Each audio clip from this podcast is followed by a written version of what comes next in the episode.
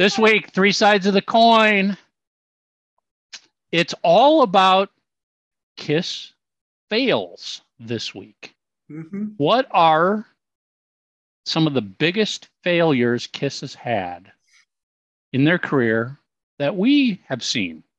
And this one you get to play along with because you can let us know what failures we missed. This is Three Sides of the Coin, talking all things Kiss. I want to rock and roll all night. You're listening to Three Sides of the Coin.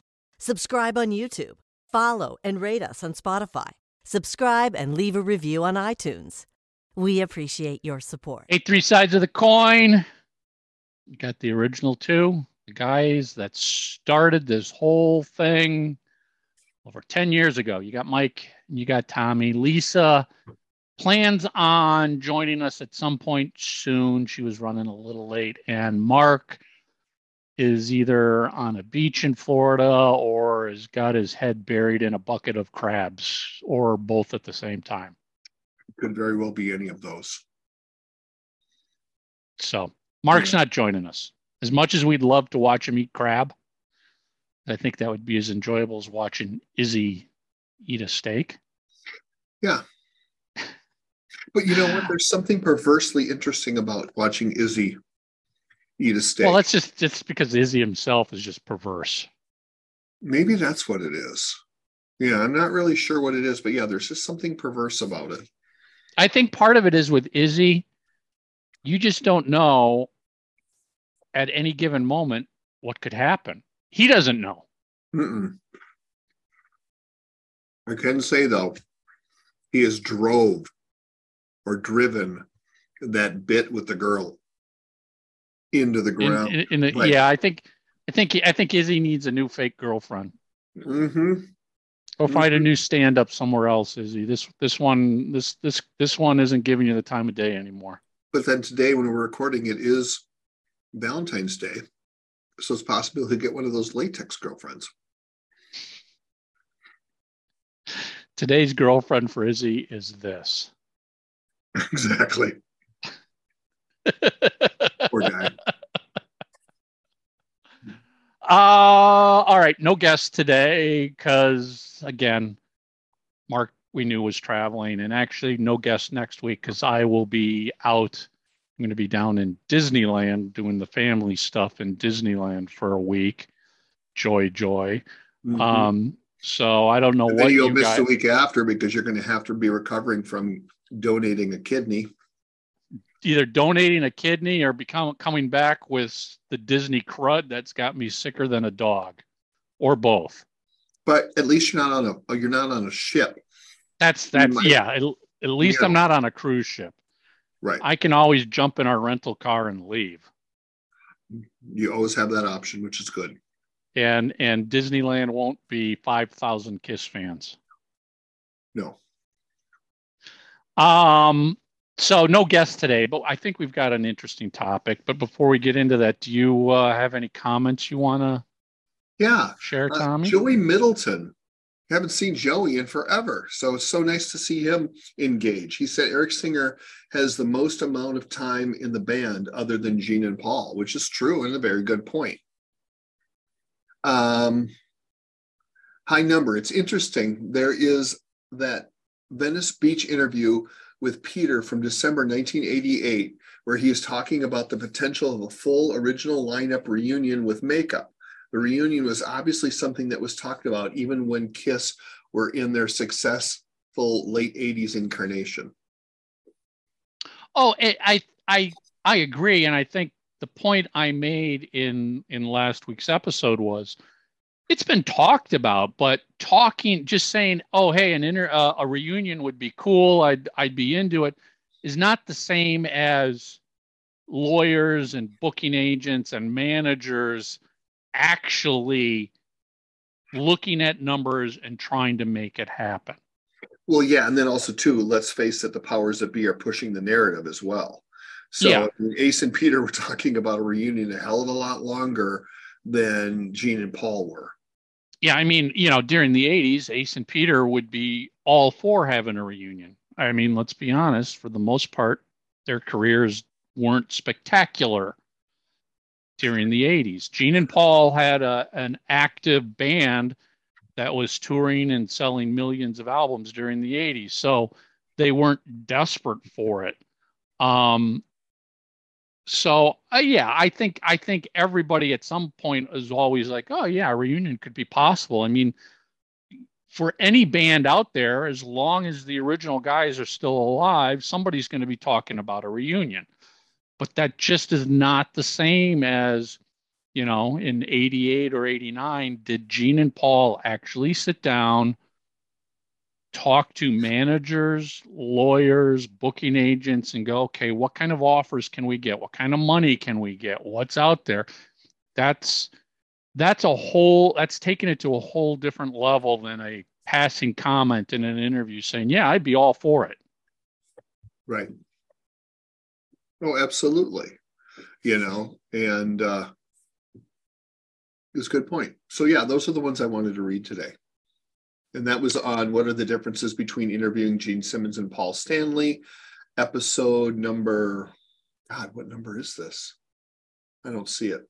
Five 14, I think. Um, number 420, four, I don't know. 514, I think. I Okay, think so. Well, there you go. So just go to our, our go to the YouTube channel. You can look up Michael Brandvold Marketing. You can look up Three Sides of the Coin. You'll find it. Um, let's see. In in any any Kiss news that's out there right now, um, they haven't announced any more shows yet.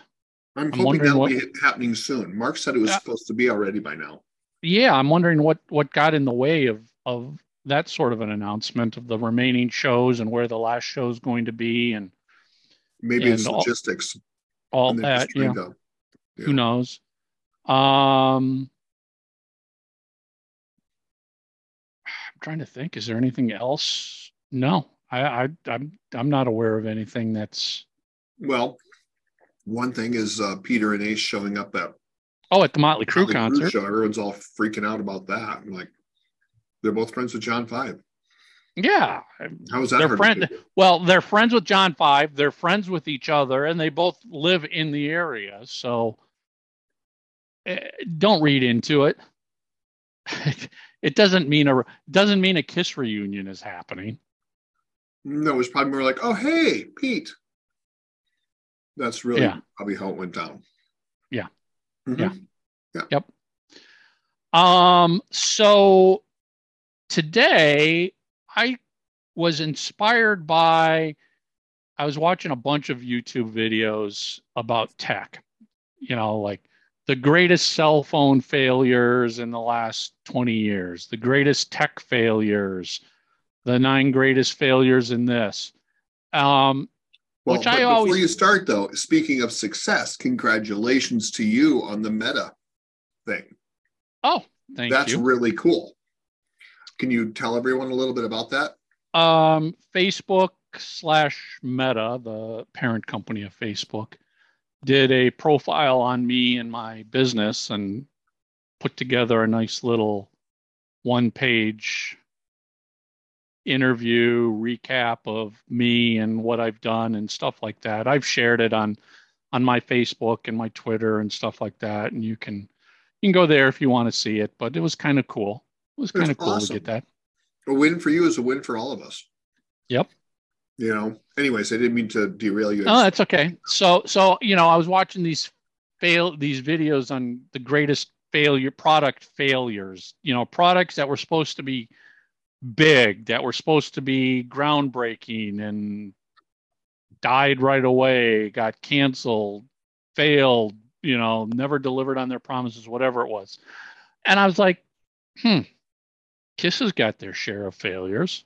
Hmm what would we think are some of the greatest failures in history?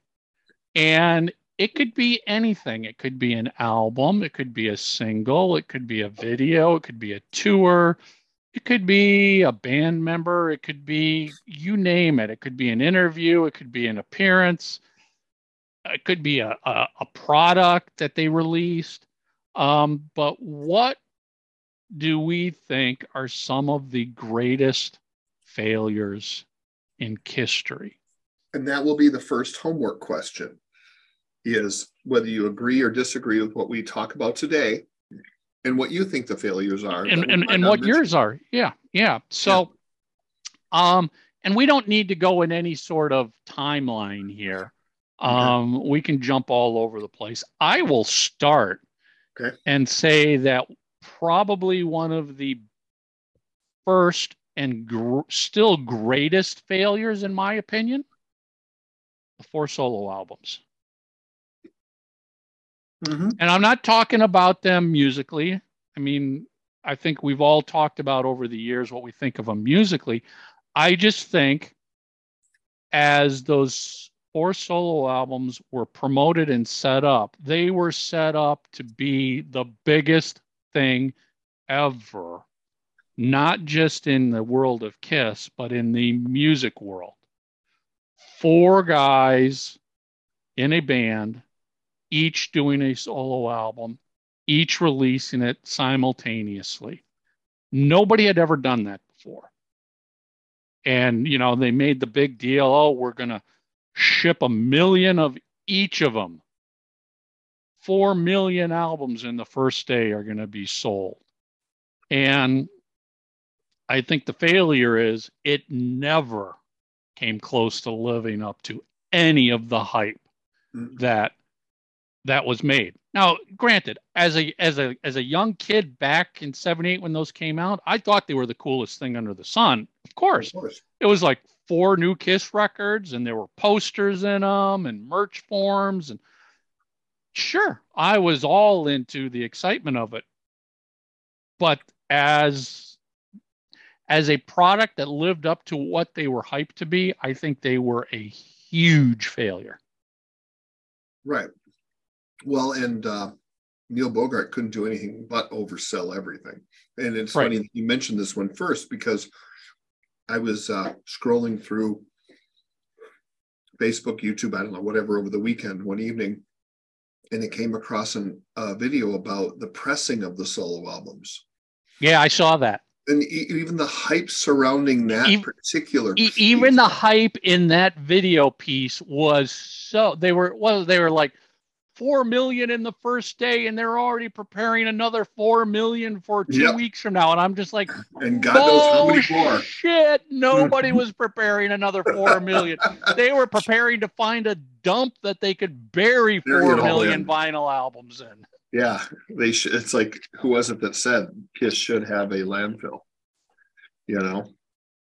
yep yep Yeah, and so I agree. When you're a kid, it was like the coolest thing ever, especially when you didn't have the money to buy all of them. You had to pick one at a time, and so of course you pick your favorites first, and you love them so much. You're like, oh, and it just it keep getting better, better, better, and uh, they just they overshot it. I mean, it could have been a really cool, successful thing.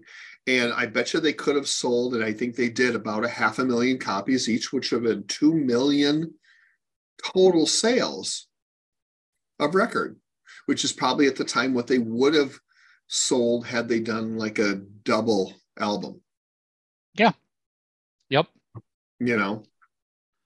so what what's what's the first failure for you Peter Criss's solo career. You know, I, I, I'm I'm disappointed by that. And again, some of it's the powers that be, and I'm not going to go into who did what or any of that sort of thing. I, I thought that that um, that first solo album got buried, and I thought it was there's some good songs on it, but it was poorly produced. And I'm not talking about the '78. I'm talking about out of control. And I mean, they barely shipped anything. Now, granted, Kiss was on the slide by that point, so it's not like um, you know, Unmasked was selling a ton of copies. But I, I always thought that he had a good voice. I, I liked his music, and I was at the club the other day, and on my rotation came the song "Tears," which is off of this the his next solo record. Right. You guys probably all know that. I love that song. That should have been a top 10 hit, I think, in my opinion. I thought it was really well written. And I just thought, God, if he would have just put a string of songs together like that, or similar to that, he probably could have had a decent solo career, you know. And I'm not going to say why he did or didn't and and what his role in all this was, but to me that was a failure that shouldn't have been. Yeah, you know, I I almost look at Peter's solo career as it never it never existed to begin with. Well, there's truth He never he, he, he, he- tried. he he he he had a, he had two albums and you know i almost feel like you know were were those albums just gimmies? Like okay the label's like yeah here yeah we'll we'll do a solo album for you just because we've worked with you for a decade here. And Mhm. but i mean he never never made an effort to go out and tour. Never. No, i mean at least during the 80s whether you liked ace's albums or not he toured his butt off Mhm. he toured his butt off. I mean, Ace had a touring band. He was out there. He was playing. Peter never, ever toured as Peter Criss during the 80s. no, which is odd to me. To me, that was a failure because it was a lost opportunity, I guess. Yeah. And I like the songs, so there you go. Yeah. Um, you know, I think an, another obvious failure to me is music from the Elder. Mhm. and again, not getting into whether the album is good or bad, but as a product, this was, you know, this was hyped and had everything going. Said Bob Ezrin, who had just come off of Pink Floyd The Wall, who was a huge success be- behind Destroyer and Beth. Um, you know, you had you had um you, the band was even talking about oh yeah it's going to be a rock album and it's going to be great and blah blah blah.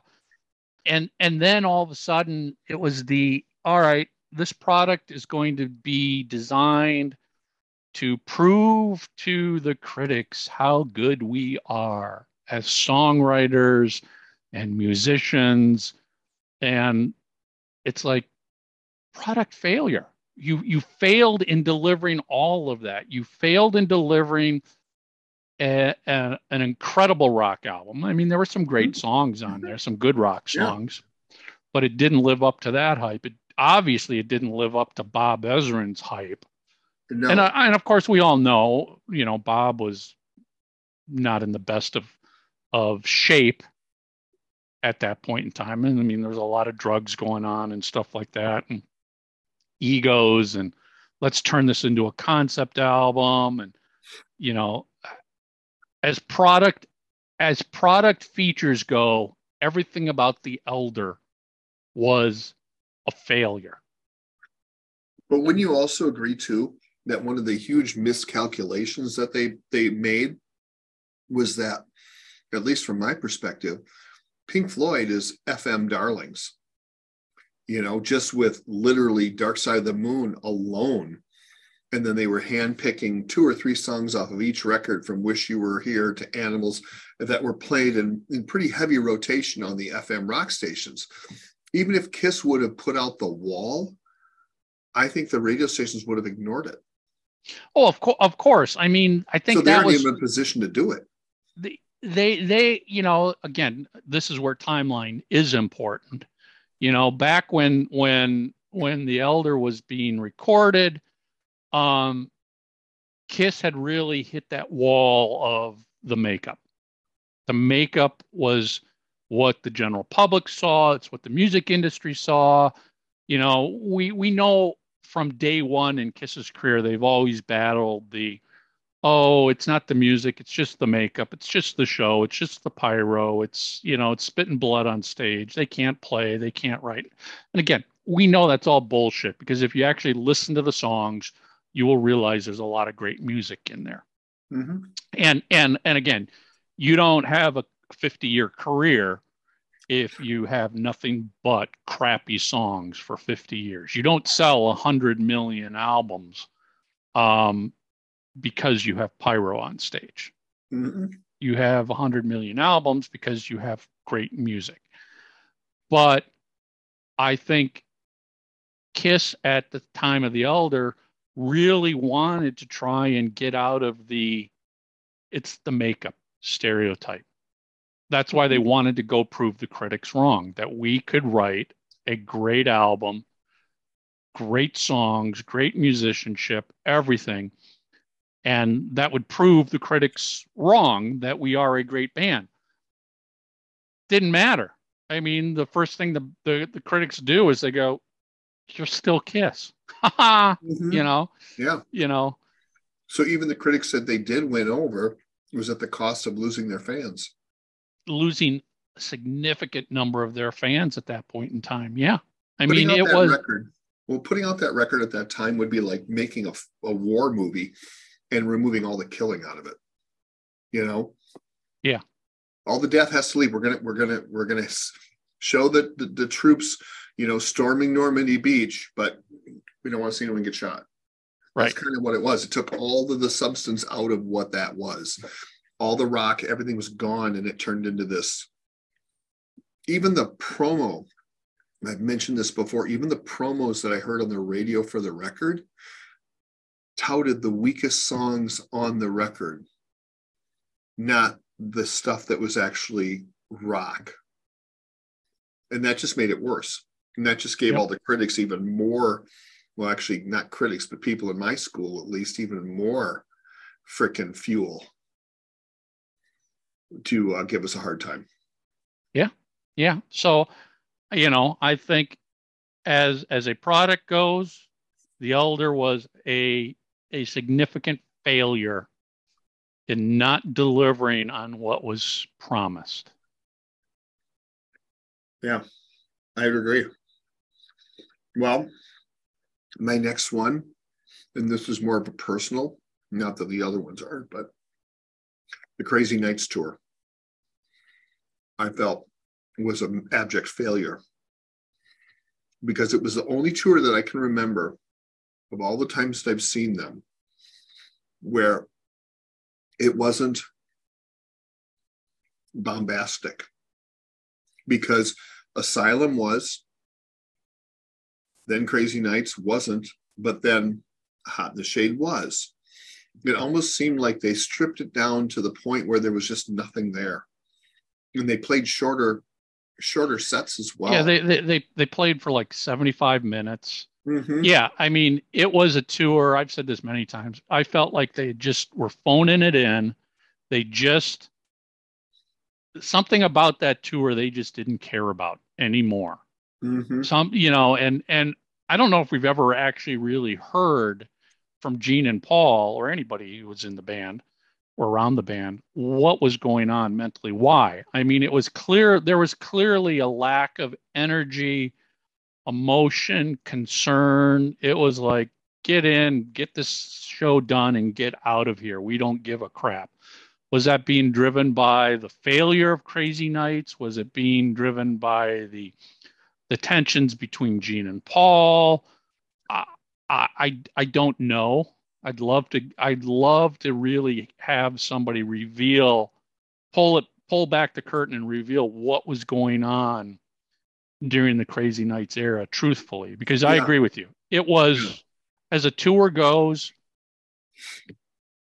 it's always right up there as my least favorite tour. The Yeah, album I love I love I love the album. The absolute the tour was an absolute snore fest. An Yeah. absolute snore. And it's not, in, from my point of view, this is not an indictment on the record. I'm purely speaking tour wise. I just think they, I felt like they just didn't care. They were just literally at that point where we're done. That's almost why Hot in the Shade was so incredible. Because I remember seeing the Crazy Nights tour, I went a couple times, and it didn't get any better and walking away really disappointed and going, this is just not good anymore. This direction's bad. Then they come out with Hot in the Shade. I'm like, okay, well, the songs are are good and the production's not very good, but there's a few songs on there that I really like. So I was like, okay, I'm enthused by this. And then because this is before the internet, we go, the show starts, and they open up with I Stole Your Love. I'll never forget looking at my buddy going, and then it was one after the other. Yep. I'm like, that's at that point in time in 1989, 1990. That's what people like myself that I knew that were fans desperately wanted. And that goes back to your point earlier that the music is there because they were playing all of these older songs that everybody loved. And it turned out to be one of the best tours ever just because of the music. It had nothing to do with all the weird shit that they had going on stage and the Sphinx and all that kind of thing, whatever. But man, they were so good as a band and the musically and the song selection was great. It just almost made Crazy Nights tour look even shittier because of it. Yeah. Yeah. Definitely did. Definitely did. Um, all right, let me think here. What's another failure? There's obvious album failures. I don't want to jump into another one right away. Okay, well, do you want me to give you another Um, yeah, why don't you give me another one while I'm thinking here? The Phantom of the Park? It was a disaster. You know, as far as I'm concerned, now when I was a kid, I'm like, oh, this is cool. But even I was sitting there going, this is kind of dorky, but I still was into it because, hey, it's Kiss. Why wouldn't you? They're on national TV on a weeknight or weekend, whatever, and this is great. But it, you know, in hindsight, not that, that, because like even if you look at Hard Day's Night or Help, those have weathered better, you know, than Phantom of the Park. And it just, I don't know. It, it, it would have been cooler if they would have done something different, even if it was just a live concert documentary. You know. So to me, I don't I don't think Phantom was a great failure the way I'm looking at other things here. It it it clearly didn't live up to, oh, it's Star Wars meets Hard Day's Night. Um Well, yeah, that's yeah, that was asinine to even pro- you know propose that. It's like but as as the movie goes, I had a fucking blast watching it. I have a blast watching it anytime afterwards. You know, I got did it hurt them? I'm not sure it hurt them. no, I mean, but you can have a failure and it doesn't necessarily hurt the band. I just I felt, you know, I think I respect what you're saying, and I know Mark would agree that oh yeah, it was a complete and total failure for him. I just it it I I never saw it and, and felt it as a failure. Right. Well, and probably because it did. Well, what it did is it was two sided. On one side, I think you got even more younger fans involved that fueled the Dynasty tour because you could see by the time they came for Dynasty, the crowd had gotten considerably younger. And then the remaining Kiss fans from 74, 75, 76 saw this and they're like, okay, between this and the dolls and the garbage can and all this other stuff, we're gone so it kind of was like a i don't know a reset in a way that period and then you throw the solo albums in too and it's like I will here's one that I'm sure is going to be worth some discussion amongst the listeners. I will say it was a failure to put Eric and Vinnie in new characters. I don't think that in the end that didn't sustain or help Kiss's career in the long run. I mean, let's be honest. Yeah. Vin, Vinnie's makeup was never on an album cover. And it was only seen on one tour that was a bomb failure of a tour. Yeah. Um, Eric's makeup was seen on one album cover. Two. It was on Killers, Yep. although that was an import at the time, yeah and Creatures. creatures And as tours go, yes, he was in Australia, but uh, Australia was a whole different beast. They could have put any they could have put anybody in any makeup in Australia and it would have been huge at that point in time, I think. Right. But couldn't you also argue though that um replacing one member with Eric Carr and putting him in the Fox makeup is one thing, but then to lose Ace and have to do it a second time now half of your band is different Yeah. was a was much more of the negative than if It, it, it, it was it was the second time. It was Vinnie that really made you look back. It's like, okay, what the fuck is going on here? Are we just throwing people into to Yeah. makeup? And you know, at the time, you know, we it we were reading that, oh yeah, you know, Paul Stanley created the makeup and came up with the character for him. It's like, well, that's not even what Kiss was about back then. You know, the characters were supposed to be an extension of the person, the person made it up. And now all of a sudden, now you just got one guy in the band saying, Oh, you're going to be this. It's Right. like, that's not what Kiss was all about back then. I think I think looking back, um, it would have been as successful, or you could argue it could have made it more successful if they put them in the original makeup. Now, obviously, they couldn't have back then because Gene and Paul didn't have the rights to Ace and Peter's makeup to use that. But I I almost wonder did they even have a consideration of well do we do that and see how we can get the rights to use the makeup to do that? Or were they just like nope we're coming up with new characters? Cuz yeah I felt like looking back that was a failure. That that that really didn't do anything. As a as a diehard Kiss fan was I excited? Yes but it really did very little to help boost the band's career at that time. Nothing was going to help them except taking the makeup off completely. and to your point, that's probably what should have happened when Ace left. They just all they did was they stopped it by one record. Well, yeah, I mean, in interviews, Paul wanted the makeup off for Creatures of the Night. Yeah. Gene wasn't ready, Mhm. so they kept it on.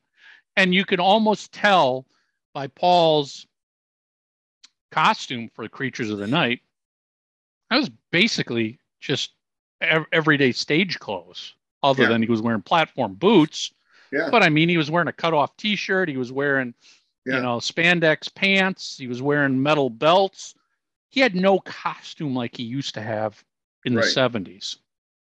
So you could see that for creatures, Paul was all ready to dump that makeup. Yeah. And it was probably just as a compromise to Gene that will keep it for one more album, and then it had to come off. Right. Yeah. So yeah, it, I would agree that that that's a failure, and people will argue now whether they should have. And I don't think they would have, even if they would have had the rights. I don't think that hindsight's twenty twenty, and I don't know if they could have thought about that back then. Yeah. But- I don't I don't know know. if they even even gave that a thought as an option. It would be interesting to find out if that was something that was discussed.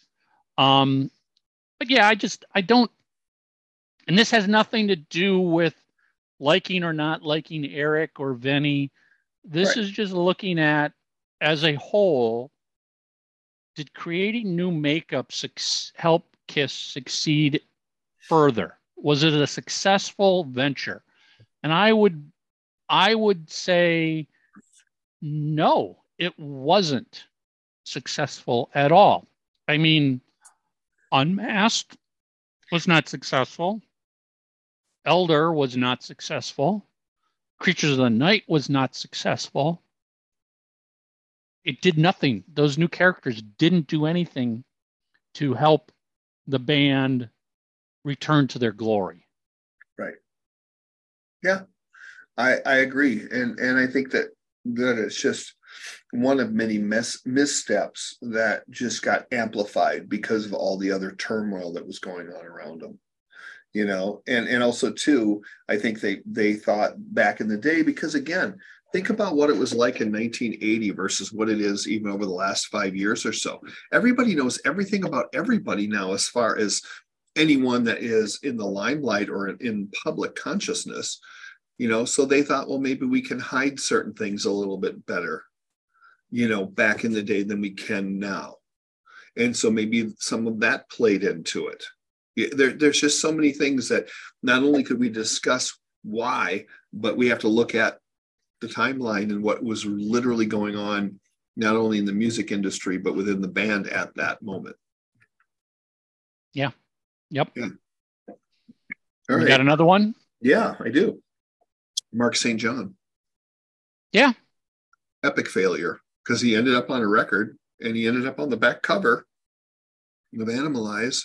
Now, granted, it's not their fault that he ended up with his problems with his hand, but I would go one step further that he was an epic failure in the fact that they were again trying to put somebody in the band that may or may not have fit properly with his guitar playing and what he did because Kiss wasn't a shred band Yeah. the way some of these others were. And, and I've said this before and I'll say it again. It's beyond the makeup piece of it. But when they took the makeup off and they went into the non makeup era, the sound of the band shifted as the members changed. And I can't help but wonder what would have happened in the non makeup era if they would have, once Vinnie left, chosen someone different. But then again, it led to Bruce, which worked out because Bruce was a stable, really great musician that was good for the band. I mean, I don't know. There's just yeah i mean I, I will i will expand on what you just said. Not that the failure was mark st john. The failure was kiss gene and paul wanting to replace ace with a shredder yep, which is what got vinnie in there which got vinnie replaced by mark st john. Then they realized that wasn't who we want and now we got bruce kulick Yep. what if ace frehley had been replaced by bruce kulick right. because to me that failure was you're you're you're not a shredder band you're never going to be seen as a shredder band you're never going to be in the league of randy rhoads or eddie van halen Right. So don't Um, try. You can still make great music. don't don't don't try um and you know just be get the guitarist like Bruce Kulick who was influenced by guitarists you guys were influenced by it rather than getting somebody who was influenced by Randy Rhoads Very well or said. Eddie Van Halen Mhm. um and realizing no that's not who we were because you know we we all know this but it i just listened to the um creatures of the night track that comes off the next off the soundboard from the animalized tour that features mark st john. Holy crap do they play fast. Yeah. wow. And it's just like yeah you know what? All through the 80s they were playing fast on everything. Even even when bruce was was the lead Yeah. guitarist thing things were considerably faster than 70s kiss was. And And and, you know And those of you that are listening that are musicians, you know how much tempo can change the way the song is delivered. yeah Yeah. it just was like oh my god i'm listening to a bull you know i'm listening to creatures of the night and it sounds like it's a blender Mhm. Yeah. it's like that's not what this is about Watch out. Yeah. you know so to me i don't know if the failure is mark st john specifically but i do No, think it- and it was on whole it was on it was on it was on my list of the failure of the early 80s guitarist turnover because i remember as a fan just like holy fuck when are they going to settle down on a guitar player ace is out vinnie's in vinnie's out mark st john's in mark st john's out temporarily and Bruce just filling in on the tour. Now he's permanent member. It's just like, oh my God, would you shut this revolving door of guitarists in your band, Kiss? hmm Yeah. Absolutely. Failure, failure, failure, failure. You know, again, what would Kiss have been like when Ace was re- if Ace had been replaced by Bruce Kulick. Right. Right. I mean, it wouldn't have changed the. It wouldn't have changed um, Creatures of the Night because Ace wasn't on there. Now, granted, Vinnie played on some of them, but Vinnie was just one of like what seven guitarists on Creatures of the Night. And, Well, yeah. and uh, before anybody says anything, yes, Vinnie contributed some great songwriting to Creatures and Lick It Up. And maybe Vinnie would have continued as just a, a songwriter with Kiss while somebody else was the lead guitarist. Yeah, well, and that's the thing. It, it's not taking away from Vinnie's ability to write the songs. The songs were still there, but a different guitar player could have made all the difference in the world. Yeah. You know? I mean, I don't know. That's kind of what I'm thinking. I will. I think another failure for me was the incredible long period of time over multiple tours that Kiss continued to use the farewell tour stage. Ooh, To me, that good. was so basically from farewell tour up good. to Sonic Boom. Sonic Boom was a completely new stage. So from the farewell tour up to Sonic Boom, they used the same stage. Sure, they put video screens on the on the amps and they added video, but it was still the same tiered amps, same every everything was the same. And Yeah. I can speak for myself and say that was what was one of the big reasons in 2007, 2008 that I pulled the plug and said I can't go see these guys anymore. It's like I remember you saying that. you you're you're you're not you're not creative.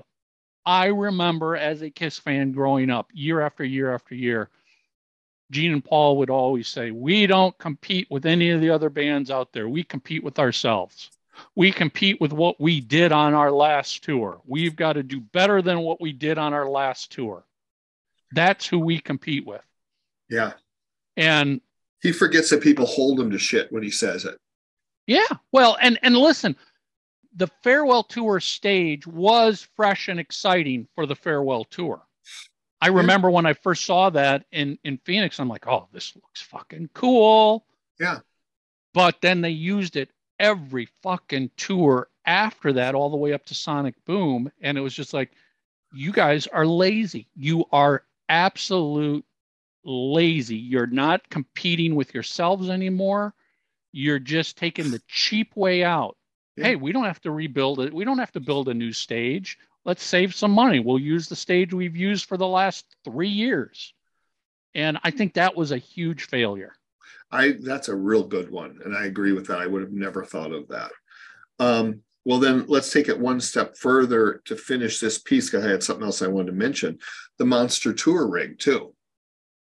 You know, the idea behind the spider was really cool, but I felt like they rushed it to production, put it out on the road. It didn't work the way they had said it would or envisioned that it would, and then they just got rid of it Yeah. and I felt like that had there was some cool elements to that that they didn't. And I can't speak about hydraulics and and and any of that. Even if the thing just moved up and down more, which surely you'd think would they could do with cables, you know, uh, they they. I thought the concept was cool, and they didn't take it to its likely or most relevant conclusion. They just kind of scrapped it. Yeah. Eh, you know what? And and I will expand on that by saying the Destroyer tour was the same way. So Too short. there yeah. the the failures were Kiss not I've always felt Kiss never built themed stages and themed stage shows. Right. And by a theme, what do I mean? Well, the creatures of the night. It was a tank. That was a theme. Yeah. Destroyer was a theme. It had It had visuals that matched the personas of Kiss. Um, Love Gun's not a theme stage. It's, it's cool, but it wasn't a theme. It wasn't the Love Gun theme. Right. Dynasty wasn't a dynasty theme. Um, you know, the the the the monster, the the the spider was a theme. I thought that was a pretty cool Yeah. attempt. I, I just wish they would have stuck with it a little bit longer and tried to work out some of the kinks, but it almost felt like it was so rushed that it just I don't know. I don't know what happened to Yeah, it. Yeah, no, no, I, I, I, I agree. I mean, I wish, I wish they would have given the destroyer stage a chance I agree. beyond the few shows that they did with it and then scrapped it. It was like visually, it's like, yeah, you've got these little w- worlds for each character and it matched their character and their theme. And, It's cool. you know, that's, that's what Kiss is all about. It's, it's these characters, it's these themes. And they never really they never really did that in concert in my opinion you know again destroyer they did a theme creatures was a theme um lick it up was a theme but you know I'll here That was you know another I'll- I'll- thing too. I, I, Yeah. there there's another failure right there reusing everything from creatures of the night on lick it up the exact same stage yeah. lame. The tour Yeah. book, just putting the that graphic over the tank that now it covers up the 10th anniversary tour, and you know, it's Yeah. like I, I I get it. They realize that few people saw Creatures of the Night, so the Lick It Up was new to them. I totally get it, Oh yeah. but I, as a fan, I was just like, the fuck. It's not even a year later, and I'm at the Lick It Up tour, and it's the exact same thing that I Yeah. just saw you come through town with. Even if they would have added a few elements and changed it a little bit. That's why uh, I thought that, I, and I, I also think that that because the uh, Animalized stage was at least a theme, somewhat of a theme stage because they had the album cover across the floor. They had the know, album cover across the floor. They Yeah, they had yeah. they had the band members coming up behind, and they had the stepping ramp. down, and they and they and they had that um that that thing that lifted them up into the the lighting rig, and then it dropped down, and they ran down. The animalized stage was very cool. You know, right. I, And I think I think Asy- Asylum. I wasn't a big fan of the Asylum stage, but it was completely different. They that huge- completely yeah, it was. they completely changed it from the tour before. And I would thumbs also up to that. argue, and I would also argue that there was a little bit of theme there too, because they did look at how colorful the clothes were, look at how Yep. colorful the album color cover was. They went very, very colorful with that huge logo. Again, it was different, you know. Yep. Whereas uh, Crazy Nights almost felt like the Dynasty stage with a new drum kit in the middle of it. Yeah, you know, and and Hot in the Shade and and Revenge had themed stages. Yes. Um, I'm not sure Hot in the State, Hot in the Shade stage matched a theme for the album, but it was The still a very awful. it was an off it was an awful album cover. It was an awful album in my opinion, but it was it was refreshing to see more than just stage elements. It's like, oh, there is a, a, a big sphinx head and the the band comes out of the mouth and it Mhm. collapses and a logo comes up. Now, granted, the logo that came up sucked, but the whole point was it worked. And Revenge had the same thing. It had, you know, a Statue of Liberty that was flipping people off. It was like they were putting together a state stages that had themes. They not didn't necessarily m- match the theme of the band members because they weren't in makeup anymore. Yeah. Although Revenge kind of had could could go along with that that album cover, but yeah, I think I think for as much love as Kiss gets for their tours, they've dropped the ball on a lot of them. hmm But then also, and then we're nitpicking because that's what we do as fans. And and so lots of times it's like it felt like it was 90% there, but it was missing a few elements. That's why, at least for me personally, with the farewell tour, it was a complete or end of the road tour, a completely new look with the pods and the whole nine yards, and then Yeah. Sammy the Serpent and all these great aspects. And those huge black cats are really cool. So they've done some great things there. I would love to see on these last 50 shows a change in element. You don't have to get rid of the pods and give all that money invested, but give us some more history there, whatever that might be. Um, but yeah, I'm curious to see what the what our listeners are going to say about all of this. Yeah, I mean, you know, I'll, I'll throw out, you know, another to me big failure was was Carnival of Souls.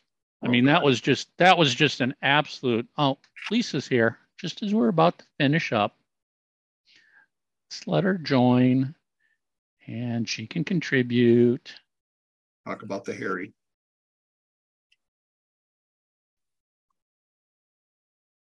Hello, Mrs. Harry. Hello, sorry. It's like we're on OnlyFans. Oh my God. Let me tell you something. When you have, it's like, Mom, can you go get this for me? Like now? Then I sit in traffic. I'm sorry. It was such a pain in the ass. Oops, sorry. No, no, no, no. Don't No, be no, no. sorry about that. Don't be sorry. New computer. Don't you look at this new computer? Look, like camera's a little bit better, right? Yeah. Oh, but yeah, In you're all gonna- you're fairness, gonna- you're- though, You're gonna make so much on bar OnlyFans now. so low Know. that anything you do is going to be great. I'll tell you, I was this came on. I was supposed to come on Friday, then it came on Saturday, and I was like, "Ooh, I can." I load my meetings so fast, like the computer Good. on quick. I click a meeting link, and it's like poof. None of this like circling and connecting and all this other bullshit. It's like wow. back in the twenty, but back in the high technology age now. So, do you want to join our discussion that we're just about wrapping up? Yeah. Happy Valentine's Day, first of all. Happy, Happy Valentine's Day. Day. So what did I miss? Tell me everything. Um, so, so, so we're talking about Failures. Ki- Kiss's biggest failures, whether it's albums, tours, band members, appearances, songs, videos, you name it, things that were failures. And and and we've we've already mentioned things like the solo albums, um, the uh, the the rotating guitars of replacing Ace Frehley with Vinnie Vincent and then Mark St. John and then realizing you're not a shredder band and getting somebody like Bruce Kulick who fits in much better. They should have just got you know- Bruce after Ace left. Fan- To- Tommy brought up, you know, Phantom of the Phantom of the Park as a Yeah. failure. Um, you know, so it's it's things that you know, and now we were talking about stages, like how they they didn't give stages like the spider stage or the destroyer stage a chance to really succeed. They didn't they didn't they didn't really grab on to themed stages that fit the band, the personalities, the characters. They just tried the destroyer stage and was gone. They tried the monster stage with the spider and it was gone. Yeah, you know, it- the reason they didn't last as well is when you're looking at that destroyer stage, technology wasn't what it is today. Do you think if they could recreate that destroyer stage now and use Well, some of the special effects yeah. that they wanted to use, you know what I mean? I mean? mean, I, I I think that's that's what we're what we're getting at is like they fail they failed in those cases to give those cool stages a chance to work. But then moving forward, they they they they never really de- dive deeply into creating great character driven themed stages. Creatures was a theme. It was just a big tank, but it was a theme. Um, Hot in the Shade and Revenge were themed stages. They didn't necessarily match characters of the band members at the time, but they were they were different than, you know, the what I brought up was a failure was using the frickin' farewell tour stage for years, years, years, years, and years, grinding that stage into the ground of being so fucking boring and not creating something new. You know, I, I always said that Kiss always said they only compete with themselves. Mm-hmm. They only compete with what they did on the last album, on the last tour. They don't worry about what other bands are doing. And from the farewell tour to Sonic Boom, they weren't competing with themselves. They were just using the same goddamn stage, saving money. Of course, there's financial reasons for it, but as a fan, it's like, okay, how many tours do I have to see the same goddamn, Yeah. you know, sta racked fake amps that aren't used that nobody runs up and stands in front of them anyway? Get to something new here. What was the the tour? Was it Asylum with just the giant Kiss logo? Yeah. Yeah. I, I have to say, I, I thought I love the Giants Kiss logo, but I don't like think it like added anything to the. You know what I mean? Like, Well, it, it's it ti- it's- Tommy Tommy brought up that the Asylum album was all about bright colors, the costumes, Yeah. the album cover. So the stage was very bright, lots of colors, and and you know that giant Kiss logo was filled with lights of various colors. So it it I w- would it would I call it a pure theme? No, but it was a completely different stage than the Animalized tour, which was previous, and the Crazy Nights tour, which followed, and Crazy Nights tour, by the way, we both agreed was was another failure because it was a snorefest tour of the band not caring. They just phoned it in on that that tour. yeah, but it, I think I think Creatures was kind of where I mean not Creatures, Crazy Nights is like where Bruce kind of found himself. You know, because if you go back and look at the Asylum tour, I think he just didn't know what to do yet. And then the Crazy Nights tour, I felt that he was a little bit more like Bruce. You know I, yeah, I mean, I think the Crazy Nights album and tour, he he was finally getting comfortable with Yeah. the band and who he Right. was and where he could be on stage and what he could do without getting in trouble, that sort of stuff. Yeah. Um, yeah, I mean, you know, I I I think the Crazy Nights album, he was the first album where he really was like, okay, Bruce Kulick's the lead guitarist here. He's really shining on his own. Yeah. Yep. But that didn't take away from the tour being boring. Boring. then, so right before you joined, Michael brought up Carnival of Souls. And that's what we were discussing when you joined. Carnival Carnival of Souls as an album was just a huge, huge failure. I mean, there. I mean, it's it's like it it it did nothing. It you know, if you remove that from the band's career, nothing changes their career. It doesn't change their career one bit if Carnival of Souls never existed. the only thing I liked about Carnival of Souls was that, you know, that the time I, I felt that that was the album that Bruce had his solo, um, his solo song. Yeah. Yeah. You know, and and I like that solo song. I thought it was great. I just wish that it wasn't per se on that album because it was so overshadowed and it was like it like it was like thrown out there Mhm. you know and i had i had the the uh, album on cassette tape like an old bootleg way before it even came out Oh, yeah. It was I mean- very well circulated. way way i remember in the summertime when i got it it was summertime um but I, I I felt that it was like they had it obviously they had to throw it out because i think they owed that to the record company right they had to get that one more album out there I don't know. Could could could be, but I think they had an obligation to get that out, but it was such it was it was such bad timing. Um, you know, not heavily promoted. They, they I feel like they just fulfilled an obligation. And yeah and and and and on top of it at least you know and i'm only speaking for myself because i know there's a lot of people who love it. Musically it, it wasn't wasn't even a kiss album. Yeah. you know it was it was it was alice in chains. Mhm. Yeah. you know that's what they want that's what they they literally were trying to record an album for alice in chains and it's like it's not a kiss album so who give you know who? I don't give a shit. I just could care less about any of that. Are they great deep meaningful lyrics yes I'm Yeah. not taking away from that i'm not taking away from bruce's ability to to make that album his i'm just saying for a Kiss, that was a failure. That was a complete and total failure of a project. It did it did nothing. They couldn't tour in support of it. Nobody gives a crap about that album. It was very divisive amongst the fans based on the sound of it.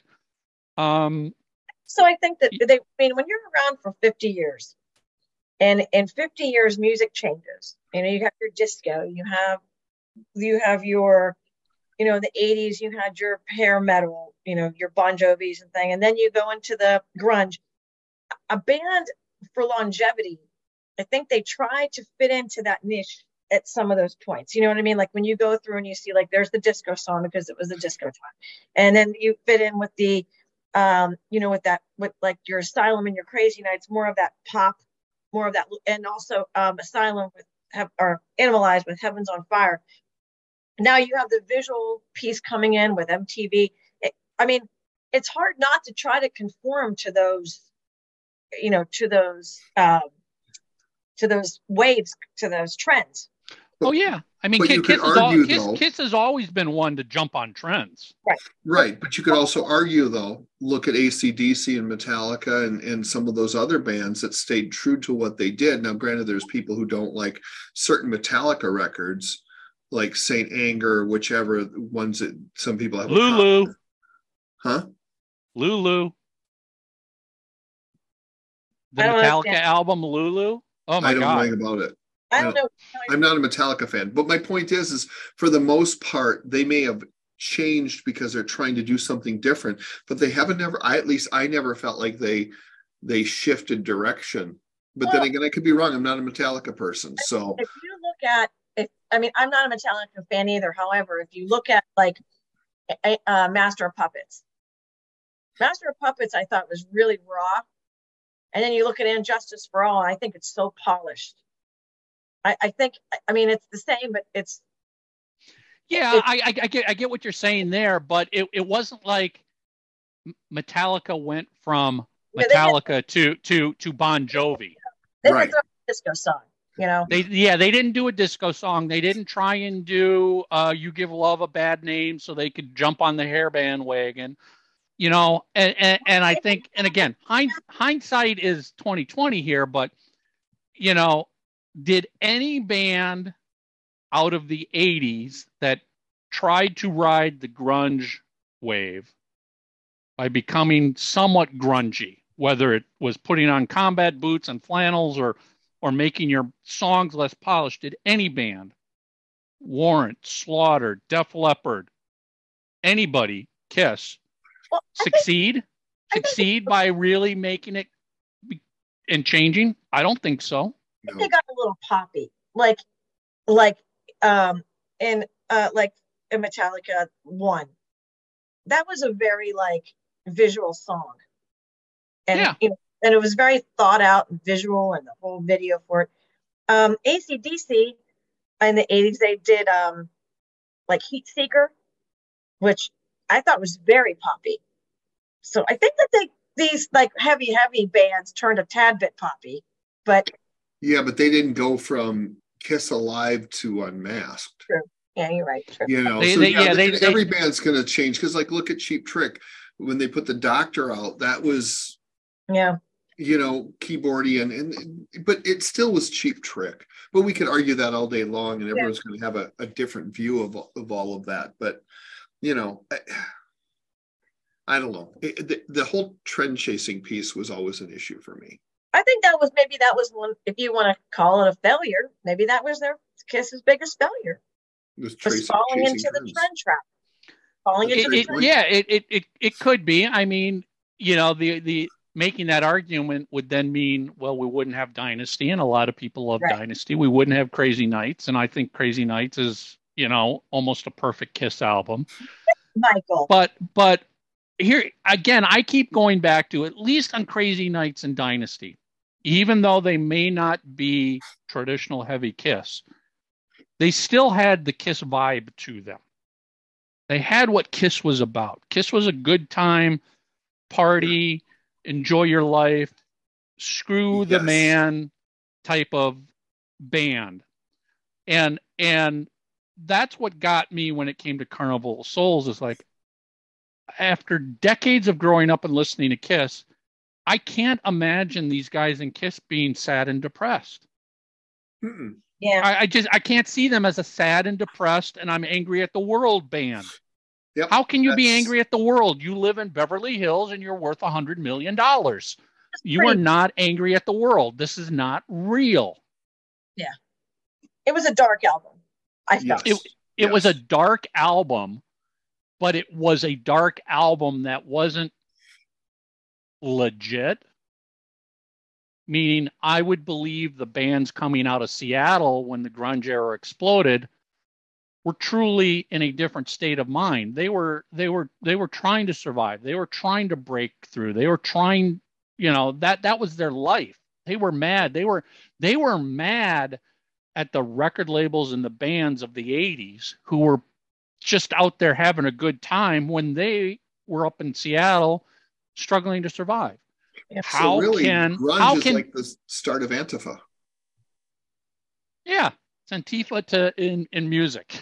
Mhm. I mean, I mean, let let's be honest. How could Warrant, Slaughter, Def Leppard, Kiss, any band that tried to jump into the grunge grunge pool after all the success they had, how could anybody legitimately go, "Oh yeah, you guys are really sore and you know miserable and Right. You know downtrodden"? Yeah, you know, you only sold four million albums three years ago. Sucks. You toured the world, sold out shows. You know and now and now we're supposed to believe you're a miserable depressed band Right. that's what i couldn't wrap my head around I agree. Fair enough. lisa Um, any any failures you want to bring up Well, I mentioned the the grunge piece of it, or the uh, not the grunge thing, the um falling into Chasing trends. to what? Chasing trends. Yes, chasing trends. Yeah. Um, and I think they and um as much as and you talked about the movie, as much as Kiss tried to get into the you know film industry, I don't even I I personally liked um um Kiss Meets the Phantom of the Park, but also Detroit Rock City. I liked it, but I don't know if it it, it, it I think it's become a cult classic like Phantom of the Park. So I don't know if they if they ever found their way in terms of breaking into the film industry. So I was bands do. yeah, and I. Yeah. I mean, again, I think that they tried again after after Kiss Meets the Phantom of the Park, but again, I, I don't know if that's maybe the avenue that they need to kind of go down. Is that it's inter- it's interesting that kiss meets the phantom and detroit rock city both started out as serious movies Mm. Yeah. and both ended up finding their spot in history as cult classics exactly exactly? Yep. Intentions were good. intentions were good. They failed at what the intention was, but they fell ass backwards into success as they became cult classics that live on now because of that. and again i watch it I, I think i think they're great but when you if you take a step back and figure out what they were trying to do it did i don't think it panned out the way that they expected Yeah, I mean, I I I agree. I I would I would go out and say that the movie Detroit Rock City was a Kiss failure, and and not because it literally failed at the box office, but just because it didn't live up to what it was supposed to be as a movie. It was supposed to be a real coming of age movie that everybody was going to enjoy. And I think what they learned was, yeah, mm, most people don't enjoy and live in the world of Kiss. They they'll they'll go to a Kiss concert every year or two, but they don't live in the world of Kiss. And I think it proved just how small the Kiss Army diehard fan base really is. Right. Yeah. And I Yeah. mean, I mean, and I mean, what I think that they tried to do with Detroit Rock City is almost kind of make it like a dazed and confused kind of a movie, which even now, Dazed and Confused is still a cult classic. Again, I'm not dissing the movie. I'm just saying, like, no, I enjoy the movie. I love the movie. It's so much fun. yeah, I But for what they did, it was a it failed at what they were doing. And again, the the whole the whole premise that I was telling Tommy and the listeners when we started was I was watching a bunch of YouTube videos on like the greatest cell phone failures, the greatest technology product failures in the last 30 years, 20 years, whatever it might be, where you know somebody says, I got this great product idea, it makes complete sense, it's got blah blah blah blah blah. You know, hey, Microsoft Zune, you know, that's a failure. Did it destroy Microsoft as a company? Not at all. No. But the Zune player didn't live up to anything. You know, the Windows phone, the the Amazon phone, which was pulled and killed weeks after it was first announced. You know, you look back at all those things and you go, wow, I remember all the hype about this. It was going to be the greatest new thing. And then a month later, it's crickets. and It didn't live up to it. without those failures, there can't be successes. No, exactly. I'm you well, know? if unless you you got to be smart enough to look at the failure, not be afraid of the failure and go, Mhm. okay, what didn't work and what was the was it just timing? You know, pe- people also are like, hey, you know, Apple, Apple's Newton, the very first attempt at doing basically an iPad, complete failure. Why was it a failure? Maybe because timing wasn't right. Basically, it, it, it came out technology the idea was there technology wasn't ready to deliver what you wanted to promise and society wasn't there going i need that product yet. Right. Ti- timing is everything. And and if it, it, it, it, it's same thing with timing is everything goes exactly back to carnival souls. Timing is everything. You know? Well i i, I think carnival souls was the music that came out of it. I mean if they if carnival of souls had in my opinion been much closer to revenge i would have loved it. But it That's was it was such a far departure from Mhm. what was just preceding it that it was just like what the fuck is going on here? Because it, even it, was, it wasn't a gradual change. It was an overnight a to z change. Well even even um even revenge was a little bit of a like a a not a culture shock but what as you know what was what it came after was i mean it was still kiss music but it was a little bit of a like whoa you know? Um, yeah but but you're you're you're right and but i think my feeling with revenge was the same feeling i had with creatures of the night. Oh my god these guys proved they're back. They can still write classic kiss material that that pumps a fist in the air and makes you play air guitar and bang your head and sing along. And it had everything going for it. I think it it just was happened at the it happened at the wrong time just I- like creatures of the night happened at the wrong their time. Rebirth album because it Yeah. came off of it came off of hot in the shade where you had your read my body and you know all of that but it was like a rebirth you know? It was it was it was the band is back.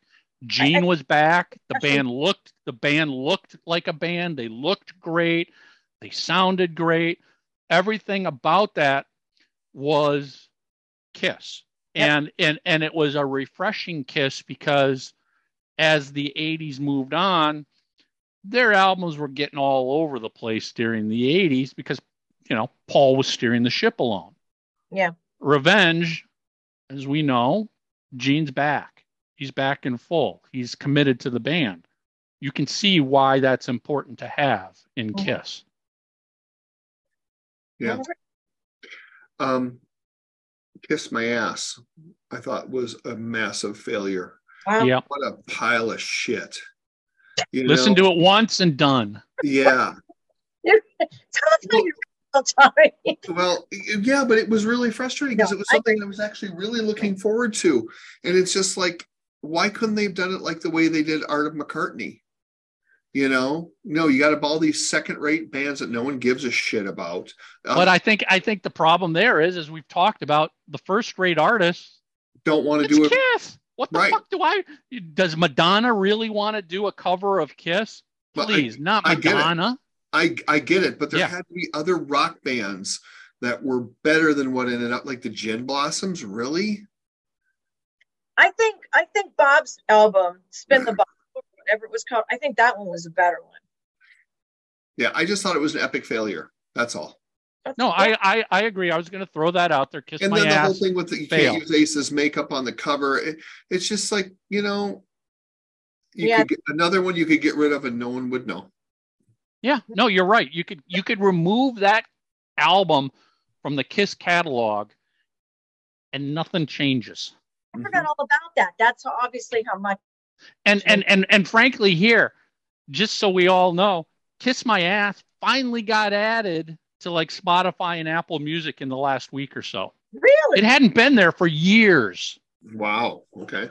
It. That's how much. That's how much we've missed it. We didn't even know it was gone. That's my point. Completely forgot about it.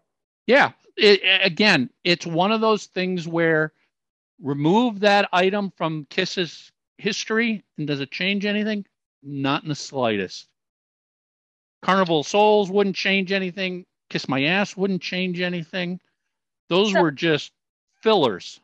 Now, let me ask you this. I'm going to ask because I was also thinking of "Kiss My Ass" the video.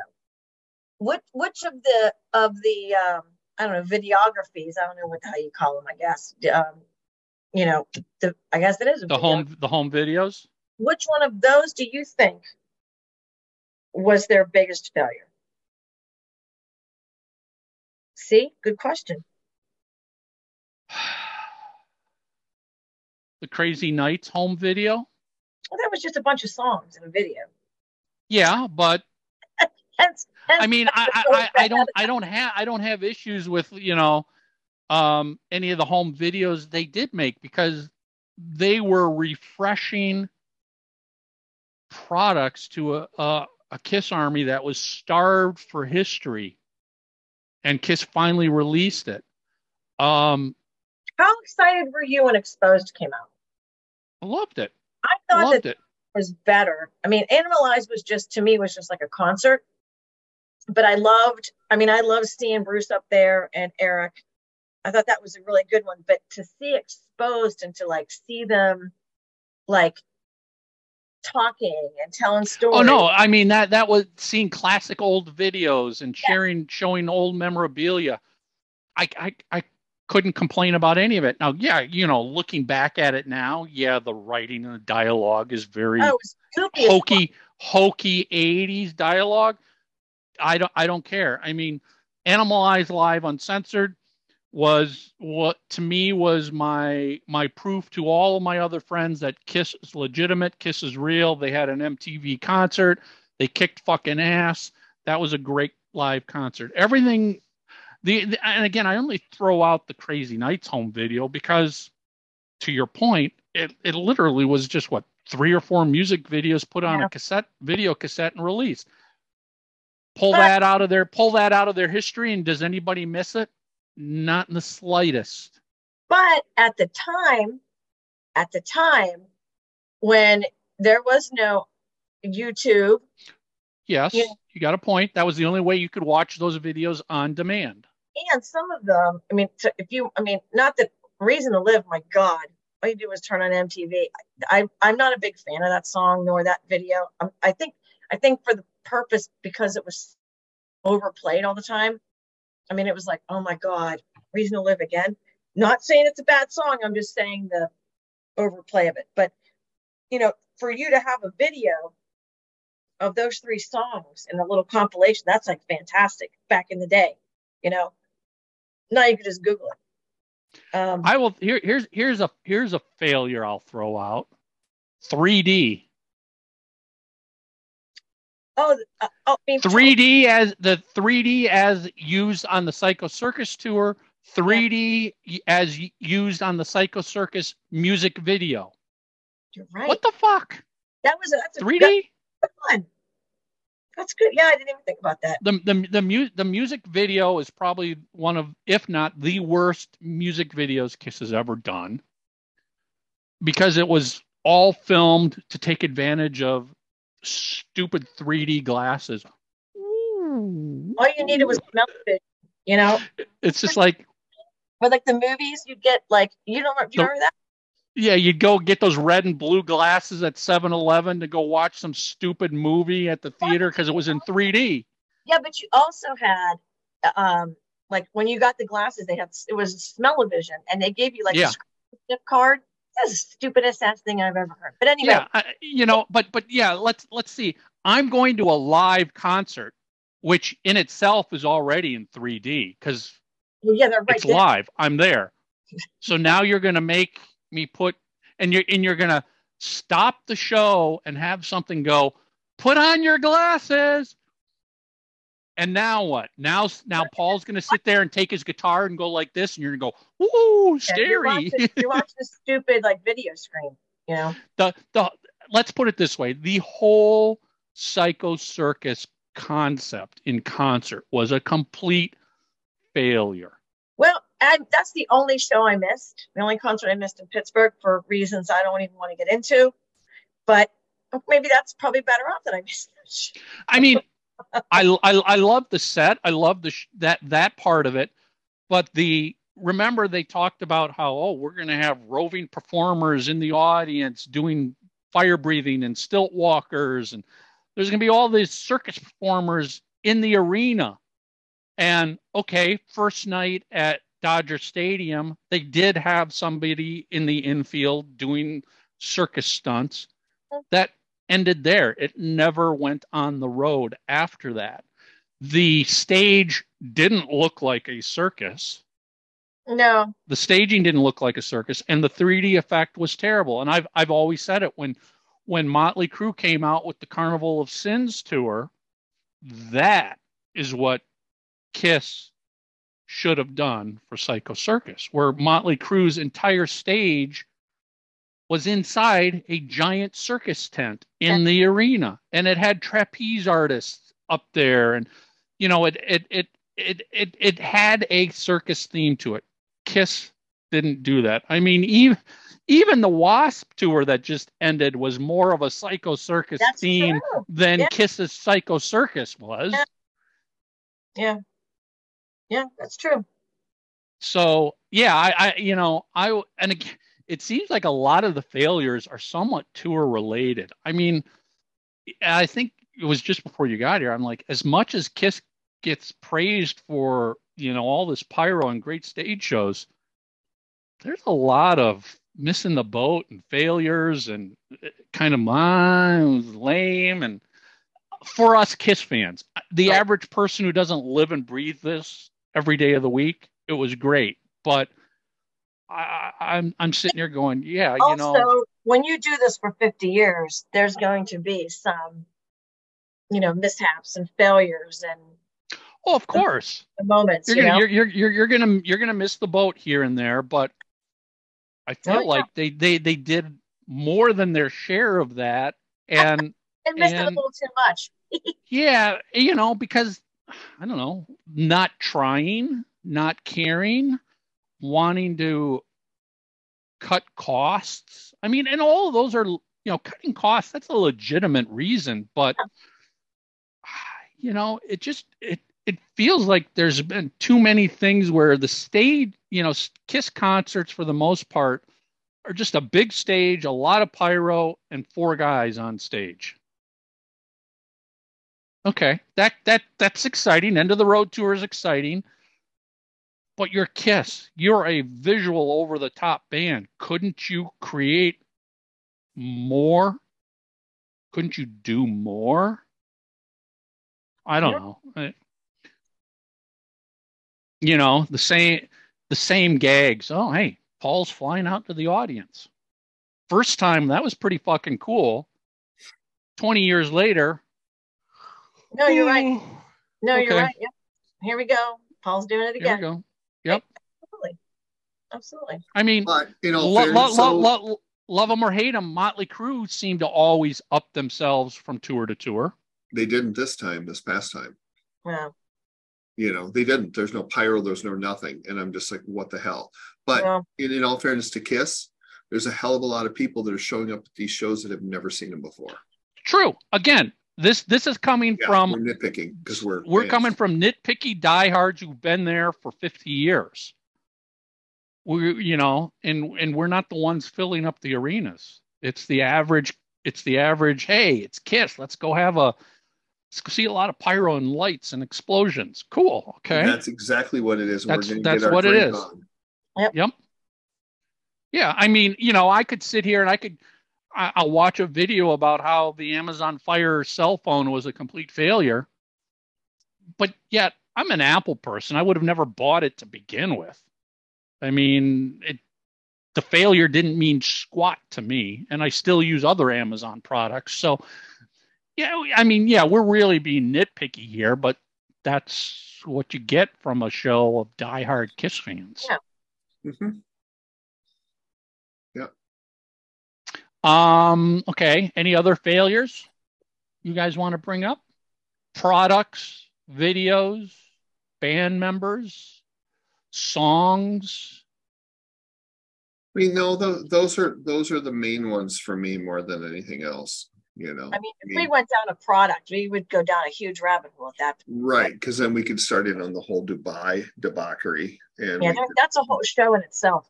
yeah, and then we could start talking about, you know, how it they didn't finish filling orders for the Kiss Army. I mean, it, it's endless with those types of things, and and to me, those aren't.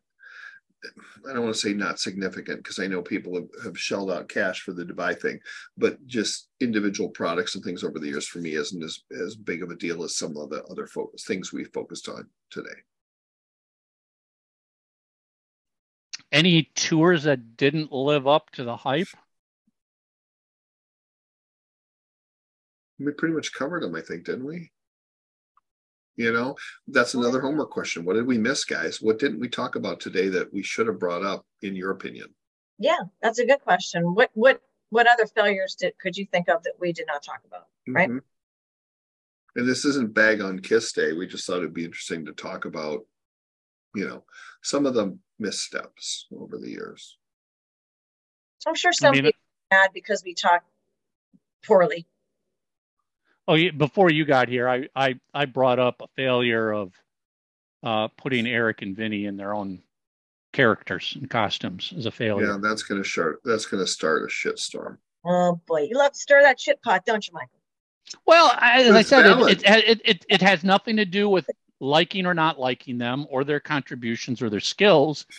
It's just, I don't think it did anything to really help and and save Kiss's career by putting those guys in their own makeup. I agree. It it yeah, you know, uh, I'll for you, Lisa. It's like you know, Vinnie was not on any album cover in makeup, and he was only on one tour in makeup, and a tour that few people saw, including most Kiss fans. I think the intention was good. Yes, the the I think- intention was good. The it it just didn't work out. It didn't work out in the execution kickstarting was- Kiss's career. yeah, Yeah. intention was good, execution failure. Yeah. Well, the execution they executed it fine. The end result was nobody cared. End result, yeah. You you created a you created a great looking product. Nobody bought it. But That's you know, I it. live, Nobody bought it. It did nothing. It did nothing to save Kiss's career. When you compare it to what happened when you had these two guys take their makeup off, Mhm.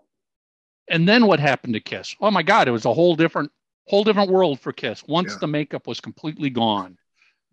but I also try to live my life with a 70 30 that if 75, if 70% of the time I make the right decision, I can live with the 30% that I don't. You can always correct course and change as you go. So, I mean, we're all, none of us are immune to these types of failures. And I think it's, a, it's fun to talk about because it's always the what if. What if they didn't do the solo albums? They would have done a double album. What if they didn't record The Elder and they did a rock album, to your point? What if? That's the fun part of the whole thing rather than just dragging it through the mud. But Like I said, I think it was a very valid point you made about what if they wouldn't have done new characters. and in, even in our own lives we make you know if we you know some failure decisions you know Yeah. so it's it's not like we're picking on kiss or whoever i mean we No. but There's still going to be. Well, I mean, I mean, e- e- even as Gene loves to say, you know, the best, the best baseball players get up to the plate and only hit, you know, three out of ten pitches. Yep, that's true. I mean, that's, You know, that's so- a very fair point to make. So, in the yeah, scheme I of mean, things, after 50 years, they've got a damn good record. well, well, no, I was just going to say that the fact that they are here 50 years later, as big, if not bigger, than they've ever been in their career, says to me they've made more right decisions than they've made wrong decisions. well, and, exactly yep well, and even too, you can go as far as to say that some of those decisions that were made were beyond their control because Ace leaves. Okay, now what do we do? You're forced into making a decision that you maybe weren't prepared to make. It's going to be a 50 50 at best. You know, especially because he was so, such a loved member of the band. It was a really hard pill for a lot of people to swallow.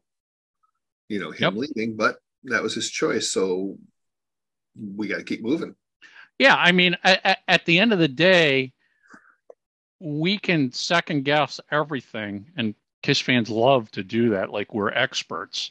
Right. But it's not our band, it's not our business, and they're still here. And whether you agree or not, they're still very successful Very Yep. much so. with everything that's going on in the last 50 years, they're still incredibly successful. More successful than the vast majority of bands will ever, ever be. So Mhm. they and and someone might say, ah, yeah, it's just all luck. No, you don't get lucky 50 years in a row.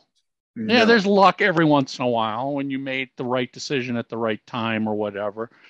Um, but there's a lot of experience behind these guys. Whether you like them or not, there's a lot of experience. They know what they're doing, and they have survived when many others Okay. Failed years ago. Mhm.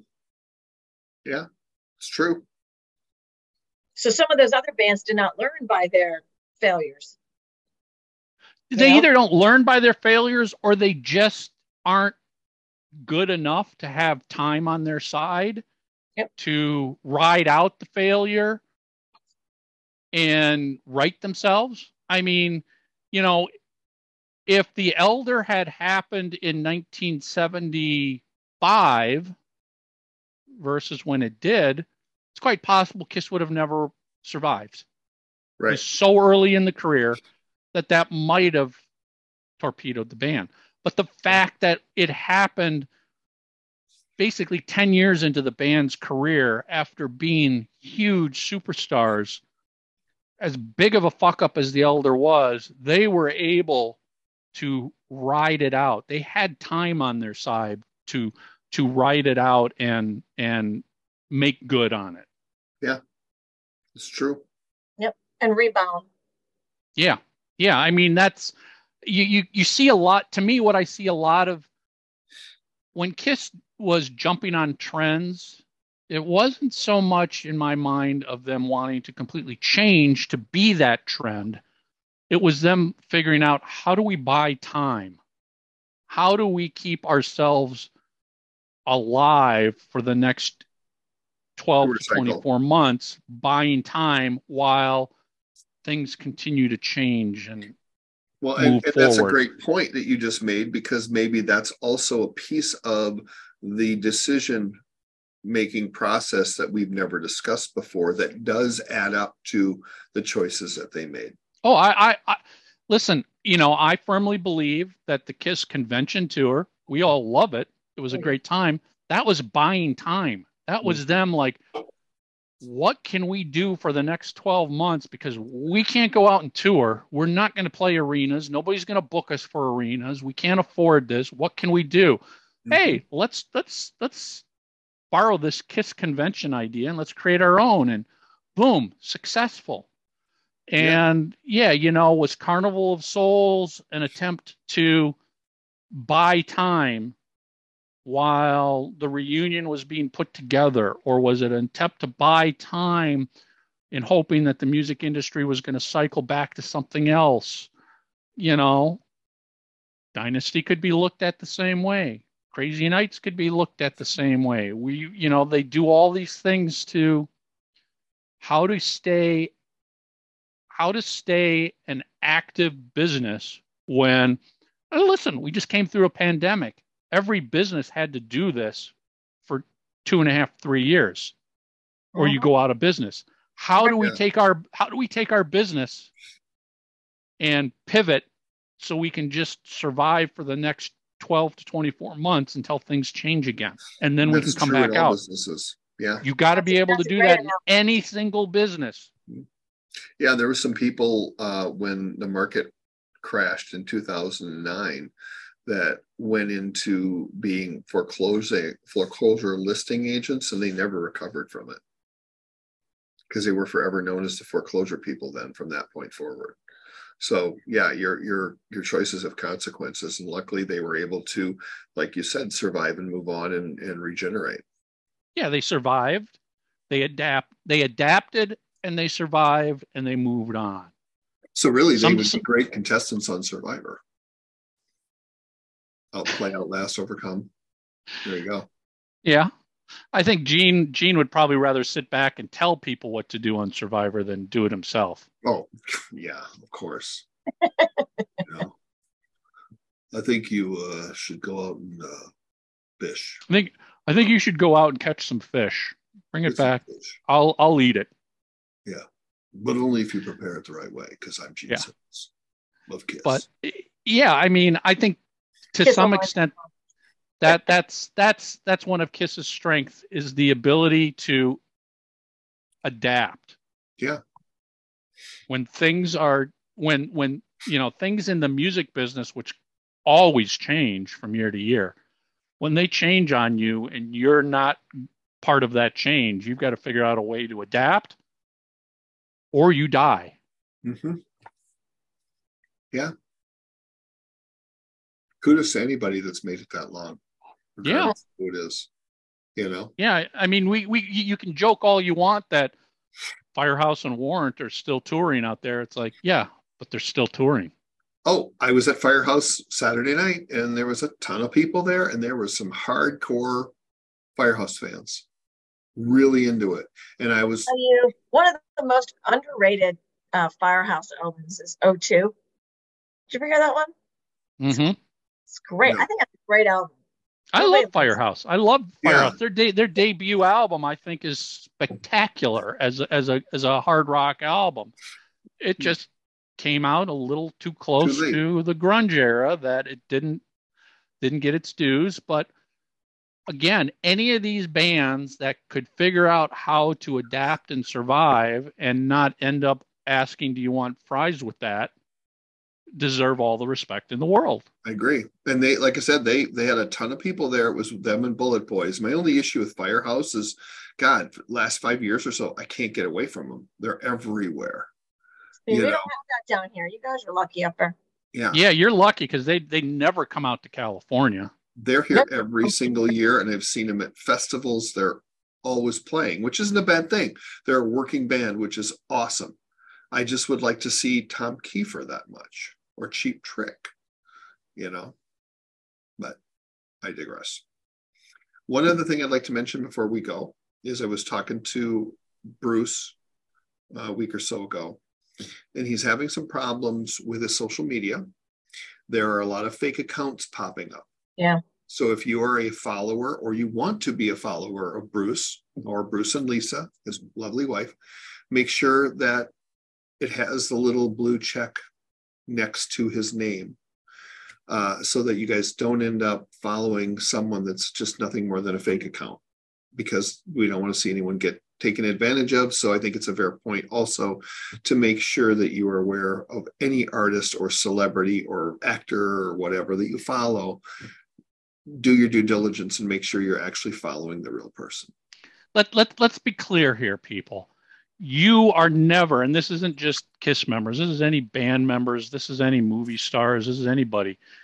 You're never going to get a private message from a celebrity saying, "Hey, this is my private account, just for you, my best fans.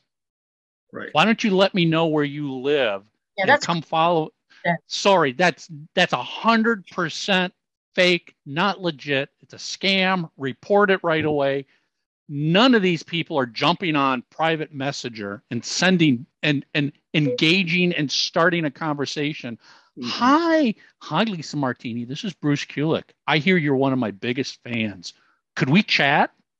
No, Yeah. I'm sorry. That's not that. It doesn't happen that way. No. Never happens that way. Didn't we hear from a guy who thought he was buying a bunch of stuff from Paul Stanley and Doc? And he was convinced he was talking with Paul Stanley buying things from him. And like we're like, no, man, it, that's not. They don't. They wouldn't do that. You Yeah. know, you can go to you know Kiss Live auctions and they've had autograph sessions and done things like that. In fact, it'll be over by the time you see this. But tonight, Bruce is doing. Um, Bruce and Lisa Lisa.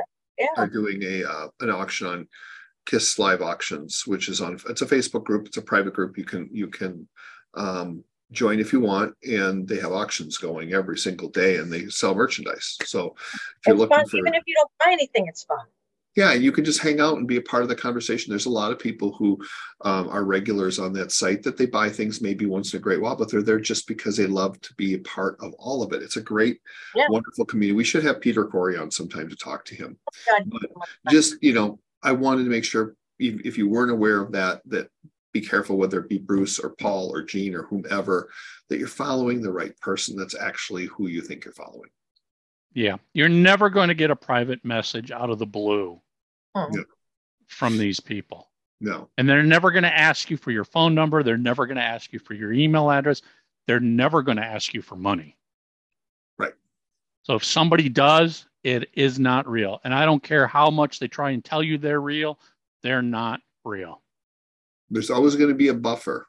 So like when paul signed all of those records kenny begley who is one of the um, people on that site we were talking about he has auctions and they auctioned off uh, a lot of memorabilia that paul had signed and keith larue was involved in it. So you know it was legit and it came directly from paul but paul wasn't on there writing emails to everybody any more than bruce Right. does bruce will answer questions through peter or s- there's always a- an The intermediary moderator. yeah There's always a moderator.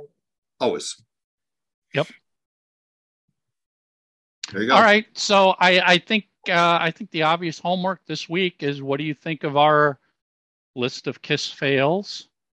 And what are some fails that you think we missed? And there's no right or wrong answers to this stuff. So let us Right. know what what you think uh, some some of the bigger kiss fails are over the years. yeah we're curious to hear what you have to say you know and i i just think that um you know there's so many things that we miss that we didn't even think about Oh yeah. Oh yeah. I mean, we could get in again, we could get into products, get into music videos, we could get into songs, you know, you know, is there one song off one album where you're like, what a you know, that that was a failure song to include that, or that was a failure to make that the lead single. yeah and, and we want to make sure that that you guys stay safe and you don't lose money we don't want you to get radleyed Rad lead. That's good. Um, all right, everybody. That's it for three sides of the coin. Uh, next week, as I reminded everybody, no guest. I won't be here, so that should make you happy. I will be in Disneyland. Aw. Look at that. Oh, Yeah. cat in the room yeah. Do you, would you like to contribute to my GoFundMe campaign so I can take a kid to Disneyland? Oh, are you gonna? We're, you're going to you're going to Anaheim, right? Yeah. Okay, well, okay. It is spent expensive as hell. I was telling Tommy about this before we hit the record button. The money we spent before even getting into the park is just incredible. Uh-huh. And Maybe and I haven't even I haven't even spent ten dollars on an ice cream cone yet. Maybe you should just go to Six Flags and hire someone to show up in a Mickey Mouse outfit and tell Thule you're there. I don't and you know, and she's like, I can't wait to buy my stuffies and souvenirs. I'm like, I'm Oh like, my! oh God, I don't want to buy all this shit. Oh, when you see her little face and how excited she is. That's her. Well, I know, I know, I know. That's why that's why we're doing this. It's just like, oh my God. I I, I told Katrina, I'm like, the second we step foot on Main Street, she's gonna be like, I want to buy that, I want to buy that, I want to buy that. And I'm be like, we haven't even been here two minutes and you've Yep. spent five hundred dollars. You We're not get, buying anything until the last day. you gotta get the ears. You gotta get the balloon that has a light in it that costs you twenty five dollars, and then hopefully she doesn't let it go. Go. This is, I, not that I'm speaking out of experience or anything like that. Then you Yeah, gotta right. that gotta get the balloon that they like. Oh, look at the balloon! Zzz, Then it flies away. You know, then you get the ice cream, the Mickey shaped ice cream that they take two licks out of and it falls on the ground. You oh wait. You wait. I then you know. gotta get the I'm whipped I'm up. I'm not looking forward to the money it's going to cost once we're in the park. The money we've spent to buy tickets to the park and the hotel, please. They should give me everything else for free. Well, You're probably going to have to take an Ativan before you go that day. Oh, They, do they serve alcohol at your Disney World? They don't serve it at all. Like I think of Disneyland, Disney World, they don't. I don't I don't know. There'll be out. I can guarantee you this. There'll be alcohol back at the hotel. If you're gonna, our Disney, there'll be, there'll be alcohol and edibles back at the hotel. we don't. uh, Our Disney World days, we don't. I mean, Lily and James are. I kind of miss it though. I'm not gonna lie. Like Brian and I were talking. Like I wish we still enjoyed it because it is a magical place. I know it sounds corny, but when you walk in and you see your kids' eyes light up, it's it's pretty magical. Now we go to Universal, where they have bars, pop up bars as you walk. Oh, nice. You're Yeah. like you're like, yeah, go on the roller coaster. We'll meet you back here at the bar.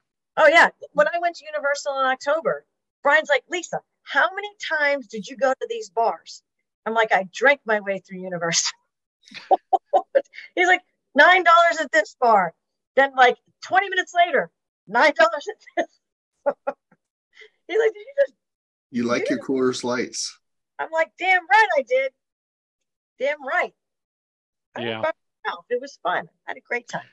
Yeah, it'll it'll it'll be fun. I know it'll be fun. I'm just not looking forward to the sticker shock of of a Disneyland vacation. So you had to, have to fly? You don't have to fly, do you? Don't you drive down there? We're driving. I'm renting oh. a car to drive down. It's it's it's a 7-hour drive, Oh, that's not that bad. but I'd rather do that than fly across the country, go to Disney World, then rent a car while we're there. No, no. I'm like, let's I told Katrina, I'm like, let's ease into this Disney stuff. Let's just go down to Disneyland first. It's a good start. Just get our toes wet a little. Let's not go. Yeah, exact exactly. I mean, we're going to be in we'll be in Disneyland and California Adventure for 3 days. That's it. 3 days. Mm-hmm. Yep. And and we drive on a Monday and we drive on a Friday and it's like, okay. I can I can live with that. You're gonna have some- Look at you're gonna have- Li- Li- Lisa's like, I want another baby. No, no. I'll live vicariously through you, and I'll just enjoy stuff. And there you go. Yeah. Although I got to tell you, I did get I get a smile on my face when I'm like, Tuli, what's what what is the one ride you want to go on at Disneyland? What's the one thing you want to say? And she's like, I really want to ride. It's a small world. And I was like, oh. Oh, She's like, because they show people of all different shapes and sizes and colors, and I'm like, oh, you're a good kid. You're playing that Disney. You're playing that Disney card up well, aren't you? yeah. She's just like, let me just get me in the park, Dad. You know. Yeah. Yeah. All all the while you don't know this, but there's a book at school, What to Say to Your Parents. Yeah. What to say to take your you parents to get what you need at Disneyland? Yeah. She's No, just not not no, no, not a not a book. She's probably found a YouTube video made by a 10-year-old of like, here, here's what you tell your parents to get them to take you. I love it. You know what though? She's a smart girl. I wouldn't put it past her. Yeah, No, I know. I Not know. I, it's, it's a tail wagging the dog. Dad, that small world was so beautiful. Can I buy a four foot Mickey Mouse stuffed animal for You're like, dollars? Okay. Okay. Okay. Okay. hmm We got And room then- in the back seat. And then she was. Then she'll say, because usually our excuse is, well, we can't take it home on the plane. I know. We're in Yeah. a car. Can't say Yeah, that. stuck. The back seat has got room for a giant stuffed animal. Yeah you're you're fucked. Sorry. You're fucked. You I might have got- to get a second job just to pay for this. Yeah. Oh God. No, I know. I know. It'll be fun. All But right, you know what? everybody. It's still going to be less money than Mark spends on crab while he's on vacation. So really, I know. Yeah. Yep. So so I won't be here next week. I'll be in Disneyland. So these knuckleheads are going to deliver a show that I have no idea what it'll be like. Mhm. But Mark will be back next week. so it's really going to suck. So he didn't join today. No, No. He his his excuse was we have dinner reservations. It's Valentine's Day. Yeah. Okay. I guess he's more romantic. Yeah, yeah, yeah. Lisa's like, yeah, okay. I, I believe that. that's code for like the Greek bathhouse or something. you know, buy it. All right. Just F- All right. Michael, just FYI, Disney ears at Disneyland are forty dollars a pair. Holy shit. How much is the big? How much is the big stuffed animals? Probably Do they four have that? hundred dollars. Oh, hold on. Big. Giant. By the way, hold hold hold on. While you're while you're looking, let me find something here. Okay. Uh. Shop Look at Lisa. Nice. Oh, those are, oh, those are, oh, This is from this is from Disney World 1972, 71 when it first opened, the first year of Disney World. yeah, that was seventy-one. I these are my these, these these are these are my Mickey Mouse ears. Are you going to wear those? When you, I think, you, Michael, you need to wear those when you go to Disneyland. Let's see if they even Put 'em fit. on. Hold on. All right, so on the Disney shop, on Disney, oh wait, Nice.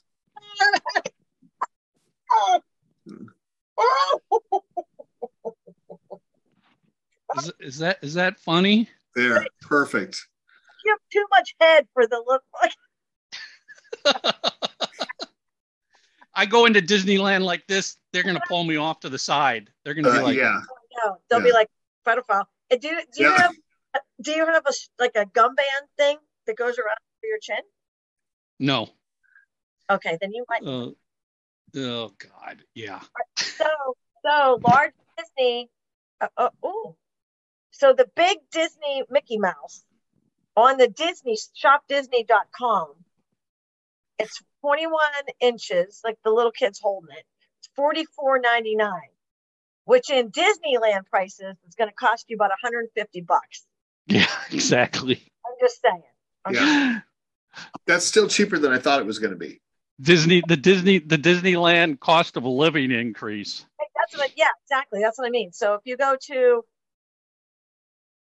yeah, yeah, you you're yeah, it's, it's not going to. Oh, Yeah, you're fucked. yeah, you're fucked. The Disneyland Mhm. has it's it's Walt Disney World 50th anniversary. It If you have any gold in your teeth, you can sell. I know. Sell your Well, I, I do think, I think there's an entrance where you can donate a kidney as you walk in. I was gonna Yeah. say, yeah, yeah, you might want to do that. But Like- I think donating one kidney just gets you like one Dole Whip treat, and that's it. That's Yeah, what you you got to you got to give up a little too. one too. so you got, Well, wait a minute, sir. If you want to ride the rides, we're going to need a lung.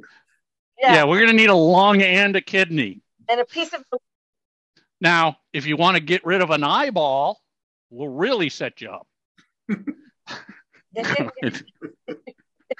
Do you have a 401k you can sign over upon entrance? Yeah. Fast pass. You give an eye, you get on the ride. Just one Yeah, ride. exactly. Just one ride. Well, it'll be something she'll never forget, and you guys are going to go crazy when you see her there. So oh, I know. There'll be It's, plenty it's of all going to be good. And Oh. and then and then and then 30 days later the visa bill arrives and we're like, fuck this. So Mhm. it says here it's the 100th anniversary. I don't think that's right. We'll be eating ramen. 100th anniversary of Disneyland. No. That can't be right. It says No. 100 years of wonder. 100 years of Disney wonder, but not Disneyland. Didn't Disneyland open in for- 1950s or 60s? Let me. Yeah, I, I thought it was late 50s, early 60s. Yeah. I know that Disney. I mean Disneyland opened in 71, which turned 50 my birthday year. But now, oh wait, Michael, they're oh, oh, oh. they're selling Disney 100 merchandise. With look at they have little. Uh, she, uh, Katrina or uh, Julie's gonna want them. They are rhinestone ears because she likes her rhinestones hmm and glitter. Rhinestones ears with the little hundred hundred symbol in the middle. That's gonna set you back. How much? It doesn't say. So what we need Ugh. to do is what we need to do is we need to like start sending Thule some um, messages, you know, like snail mail with pictures, and say, "Hey, this looks good. Ask your mom and dad for this." Oh, $195. Oh, For the rhinestone ears? Yep. Yeah, that ain't happening. here it is. I'll buy some plain ears, some Elmer's glue, and some glue on studs. You'll bedazzle her ears for I'll her. bedazzle it for you while you're asleep. Oh, uh, they're really cool. Oh, these ones have stuff that floats around. Look, Oh. look at Lisa. She Lisa's going. I'll tell you what, they're really cool. Oh my God, she looks so cute in these. Oh, oh my God, Michael, they're so cute. She's gonna look. Oh my God, you got to get her ears. Would you like to No, donate a pair of ears? really. I'm just saying you need to get her something. okay. I, I've been telling you the ears that she picks, they're gonna have rhinestone. I'm telling you, I know exactly what she's gonna pick out. I I'm telling you, I know I'm not spending $195 on rhinestone ears right now. That's what it says. I will let her put them on. I'll take a picture of her wearing them, and then we put them back on the shelf. Yeah, here you go. Enjoy them now. All right, everybody. That's it. Three sides of the coin. We're out of here. I'll see you in two weeks. They'll see you next week. hmm It's a small world and Do you have something to say? Leave a voicemail or send us a text message. Call 320 515 Voices for Three Sides of the Coin. Provided by LarryDavisVoice.com and by JessicaMarzVoice.com. That's Mars with a Z.